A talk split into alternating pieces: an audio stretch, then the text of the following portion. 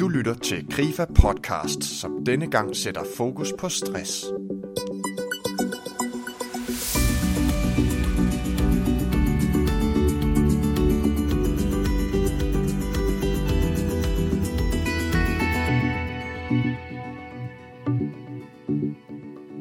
Denne episode er den første i en række, som stiller skarp på stress.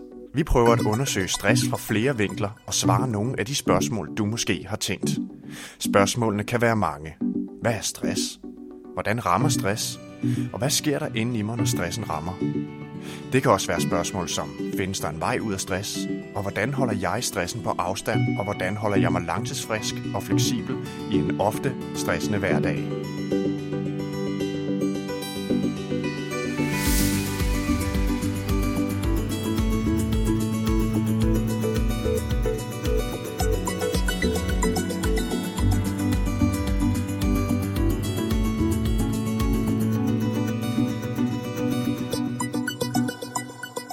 Mange af os bruger begrebet stress i hverdagen. For nogle af os er det bare et udtryk for, at vi har mere at se til, end vi føler, vi kan nå i en hverdag med børn, arbejde, deadlines, familiefester osv. Men for andre er det et hverdagspres, som går fra at være lidt mere, end vi magter, til måske sygemeldinger og nedtid. Men hvad er stress, og hvad betyder det for os og vores hverdag? I denne podcast-serie om stress sætter vi fokus på netop det, vi har talt med stresseksperter, stressforskere, stressramte og også folk, der er stressraske. I denne episode giver vi dig en overordnet beskrivelse af, hvad begrebet stress indeholder og har af konsekvenser. Det kunne være økonomisk, samfundsmæssigt og også personligt. Vi har talt med stressvejleder Pernille Ågård, og hun ved en hel masse om, hvad der sker inde i vores kroppe, når stressen rammer. Pernille er HR-konsulent i Grife og uddannet stressvejleder. Pernille har selv været stressramt, så hun ved per erfaring, hvad der sker med både krop og sind.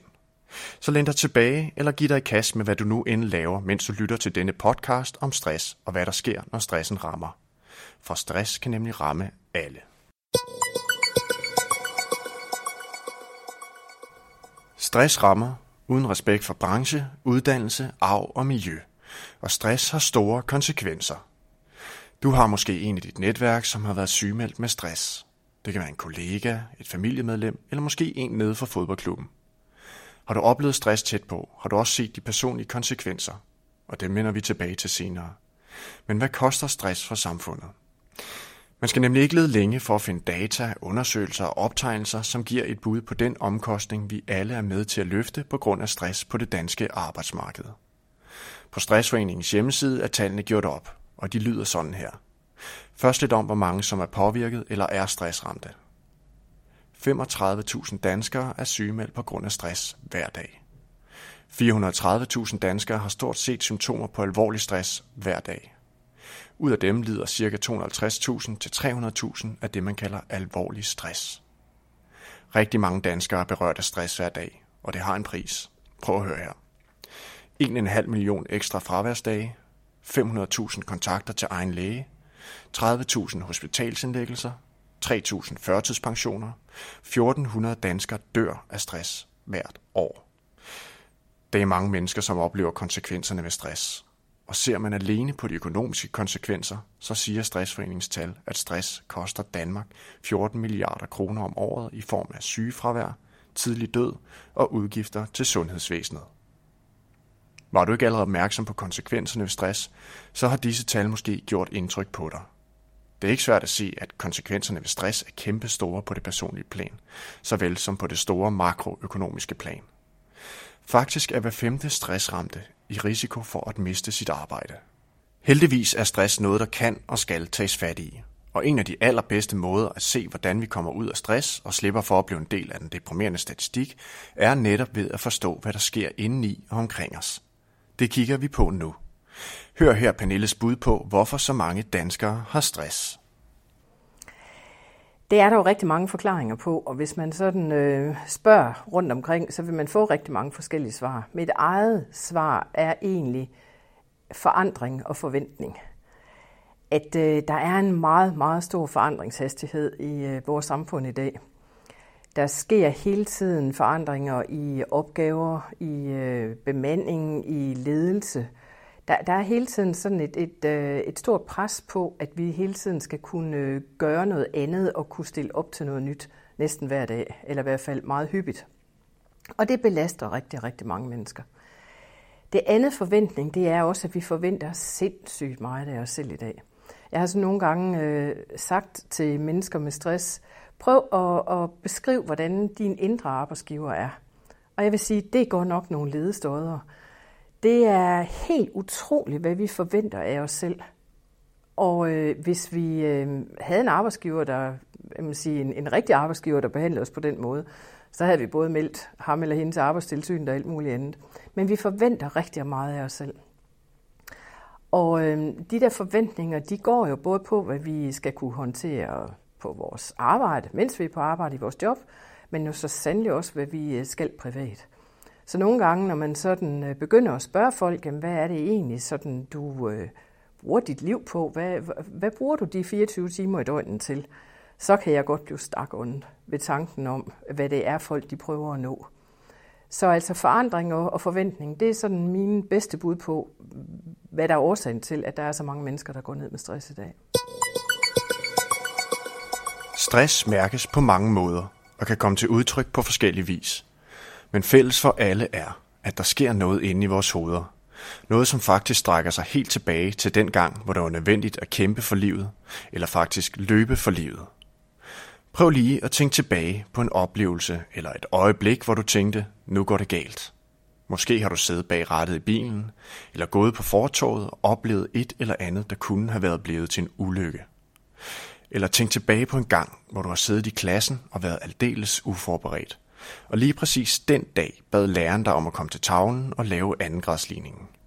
Eller har stået ude foran eksamenslokalet og ventet på at skulle ind og præstere.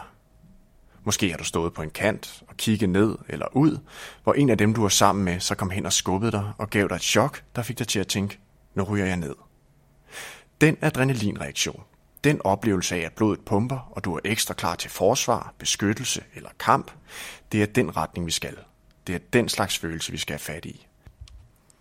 Vi har fået fat i Krifas stressvejleder til at forklare os lidt omkring, hvilke tegn vi skal kigge efter, når vi bliver stressramte.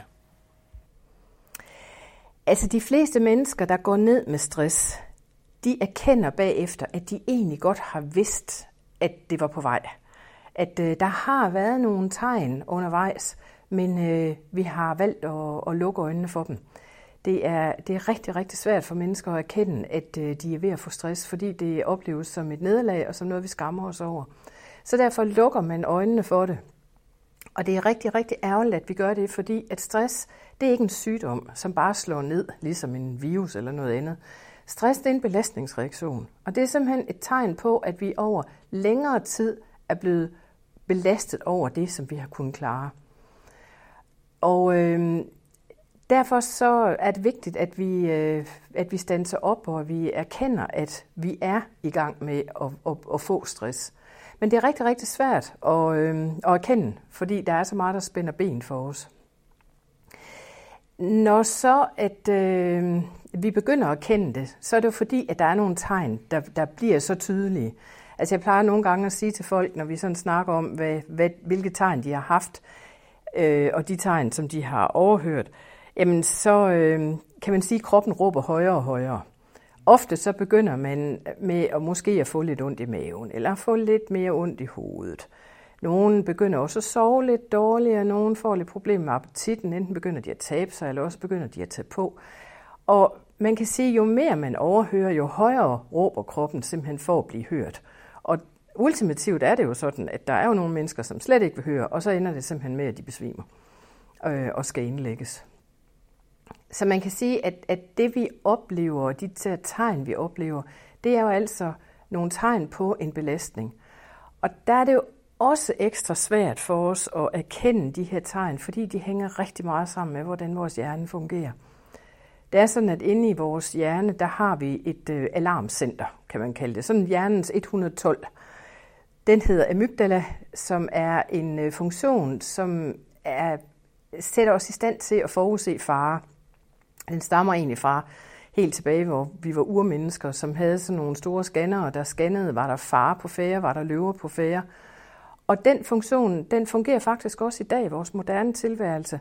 Er der deadlines forude? Er der noget, vi ikke kan håndtere? Har vi fået nogle opgaver, som ikke øh, matcher det, vi kan? Har vi for mange opgaver i forhold til vores øh, øh, kompetencer eller vores tid? Der skal være en balance mellem vores krav og øh, de ressourcer, som vi har til at, øh, at løfte de krav, som vi bliver stillet med. Og der er det jo altså bare, at øh, den balance, den vipper nogle gange. Der kan være nedskæringer, der kan være andre ting på spil.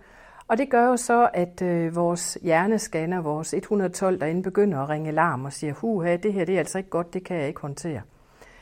Og så er det, den begynder at producere for mange stresshormoner. Og det giver de her forskellige individuelle tegn. Men netop fordi det foregår inde i vores hjerne, så kan det være rigtig, rigtig svært for os at kende, at det er det, der er på spil. Så man kan sige, at kroppen snyder os samtidig med, at den prøver at råbe os op. Hvis du er sygemeldt på grund af stress eller udbrændthed, så melder der sig typisk en masse spørgsmål, tanker og bekymringer. Nogle af de typiske tanker, bekymringer og følelser vil vi komme ind på her. Selvom sygemeldingen lyder på stress eller udbrændthed, så kan det være meget svært at erkende, at ens tilstand og de meget reelle symptomer, som f.eks. alt for højt blodtryk, smerter i hjerteregionen, mavepine, pludselig handlingslammelse, modløshed og angst faktisk kan skyldes stress. Det kan der selvfølgelig være mange grunde til, men fælles for mange er, at de ikke tror eller vil vedkende sig, at stress er noget, der kan ramme dem. I den sammenhæng er det værd at huske på, at et af symptomerne på stress netop kan være manglende erkendelse af ens egen situation. Første skridt til at blive rask er derfor at blive bevidst om din situation. Det kan kræve professionel hjælp, og erkende, at du er syg af stress, også selvom du troede, du var usårlig. De fleste oplever at have dårlig samvittighed, når de bliver sygemeldt. Både over for arbejdet, kollegaerne, men også familien. Det er ikke usædvanligt at føle, at man svigter alt og alle, inklusiv ens selv. Selvbebrejdelse, tanker som, jeg burde da, og jeg skulle da kunne, osv., er ikke unormale, men ikke desto mindre ukonstruktive. I stedet for at plage dig selv med den dårlige samvittighed, så læg den dårlige samvittighed på hylden, da den kun er med til at stresse dig yderligere. Sådan at du bliver fanget i en ond cirkel. Tillad dig selv at være syg, og brug i stedet kræfterne på at komme der igen. Hør her Pernilles gode råd til, hvad du skal gøre, hvis du bliver stresset. Det første, du skal gøre, det er at gå til læge.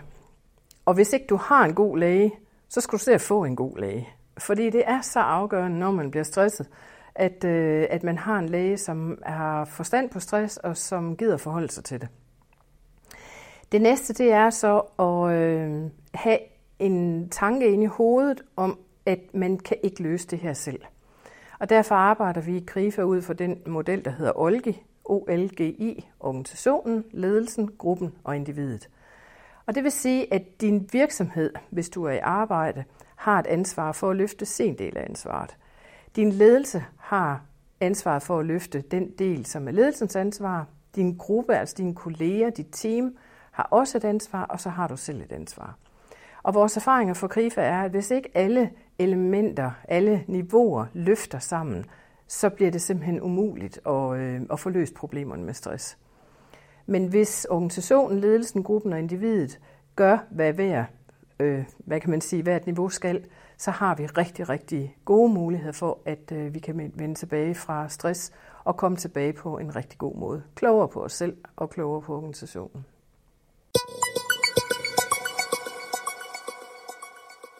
Hvordan forebygger man stress? Med stressforebyggelse må du først se på omstændighederne. Det vil sige, om man helt kan undgå eller fjerne nogle af de stressårsager. Men i nogle tilfælde kan man ikke undgå stressårsagerne. I disse tilfælde må man lære at takle dem på en måde, så de ikke giver langvarig stress. I næsten alle ugeblade er der kilometer lange beskrivelser til, hvordan du undgår stress. Og i visse tilfælde bliver du selv helt stresset.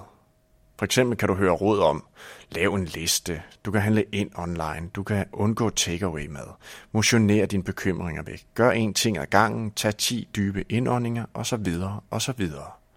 Alt sammen gode råd, men måske er essensen lidt mere grundlæggende. Prøv at høre Pernilles fire råd til at undgå stress. Der tænker jeg, at øh, det handler rigtig meget om realisme i forhold til sit liv. I, på privatfronten, der kan jeg som sagt nogle gange blive helt fuldstændig stakåndet, øh, når jeg hører, hvad folk de prøver at proppe ind i deres liv. Og jeg må sige, at der er sådan to ting, der meget, meget nemt slår folk om kul. Det er, hvis de bygger hus, eller hvis de renoverer.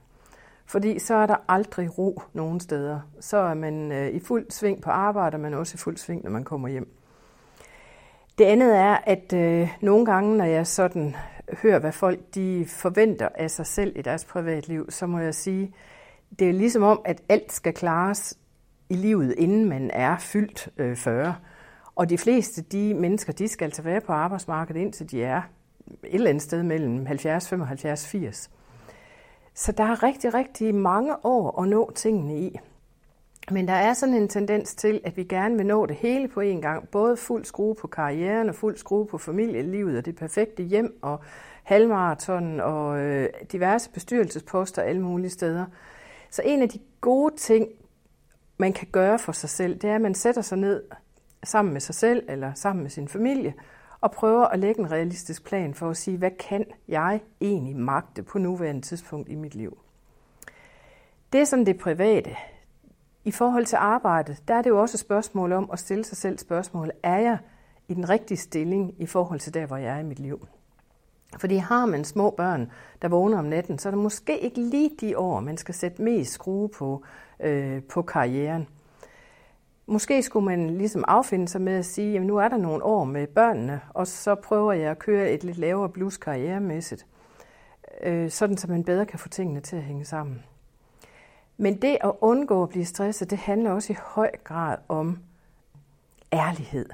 At man er ærlig over for sig selv, at man er ærlig over for sin ledelse, at øh, man, man siger til og siger fra og siger, det her det magter jeg, det her det magter jeg ikke.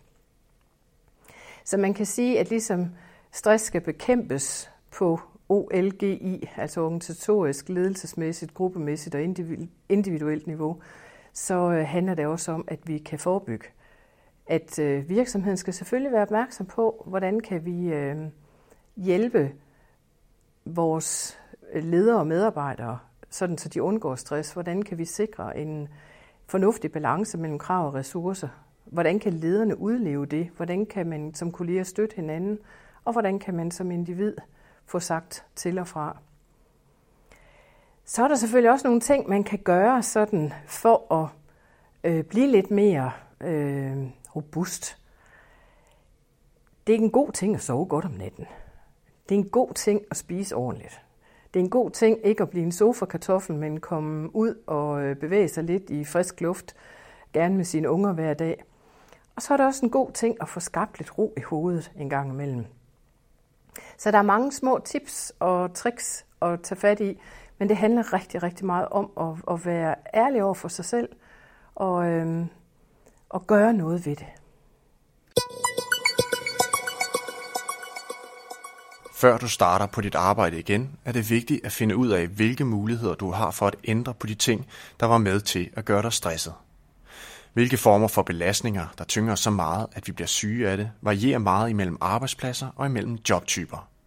Det er derfor vigtigt at finde ud af, hvad der har været belastende i netop dit arbejde, før en genopstart kan tilrettelægges.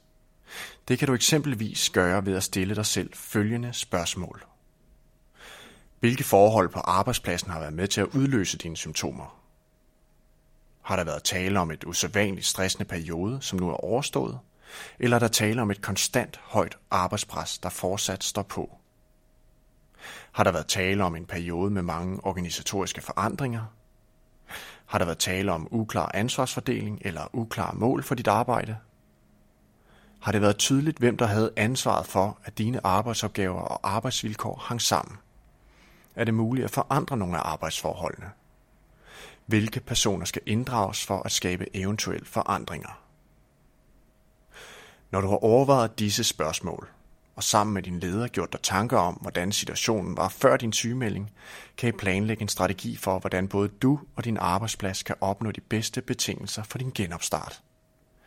Dette er vigtigt på både kort sigt, det vil sige under genopstartsforløbet, og på lang sigt, så arbejdsforholdene bliver ved med at være holdbare for dit helbred, og du derved har en chance for at blive det, man kalder langtidsfrisk. Pernille opsummerer her de mest centrale pointer i forhold til at komme tilbage fra stress. De aller, aller fleste mennesker, de kan vende tilbage til deres arbejde igen, ligesom de var før, bare en lille smule klogere på sig selv og livet og klogere på deres arbejdsplads. Men det handler rigtig meget om at reagere hurtigt. Dem, som har undertrykt signalerne fra deres krop i så høj grad, at de ender med at skulle hentes øh, af en ambulance, der kan det tage rigtig, rigtig, rigtig lang tid. Men der, hvor man er tro mod sig selv og reagerer hurtigt, der har man alle muligheder for at, øh, at komme godt tilbage igen. Men det er sådan, at hvis man, hvis man gør det, man plejer at gøre, så får man også det, man plejer at få. Man er nødt til at gøre noget andet. Og det vil sige, at man er simpelthen nødt til, når man begynder at få, få stress og opdage, at man er ved at få stress, så er man nødt til at sætte sig ned og tænke over, hvad skal være anderledes? Fordi det der med bare at blive sygemeldt, og så kan man gå rundt som en løve i et bur derhjemme i et par måneder, og så kommer man tilbage til jobbet, og der, at man kommer tilbage til det job, man blev syg af, så hjælper det ikke en pind. Så er det netop, at man bliver syg igen. Men hvis man reagerer hurtigt, og hvis man tager de nødvendige drøftelser med sin virksomhed, med sin ledelse, med sine kolleger, med sin læge, med sin familie, med sig selv, og gør noget anderledes, så har vi alle muligheder for at komme rigtig, rigtig godt tilbage igen. Fordi når man går derhjemme og græder hele tiden og har det dårligt eller har angst, så kan det være rigtig, rigtig svært at tro på, at man kan komme tilbage igen. Men det kan man. Men det kræver, at man lader andre hjælpe sig. Og det er altså sådan, at andre kan kun finde ud af at hjælpe en, hvis det er sådan, at man beder om hjælp. Fordi rigtig, rigtig mange bliver meget ramt af stress og går for længe med det, fordi at de skammer sig over at være stresset og øh, vil rigtig gerne klare det her selv. Og så er det, det går galt. Så åbn munden og bed om hjælp, og gør det hurtigt. Du har nu lyttet til en Krifa-podcast med temaet stress. I de følgende episoder kan du høre meget mere om stress. Hvis du er eller føler dig stressramt, så slå et smut ind forbi Krifas hjemmeside og find vores stressfri forløb. Det er små online forløb, som kan være med til at give dig konkrete værktøjer og gode råd til at håndtere den stressbelastning, du oplever. Tak fordi du lyttede med, og på genhør.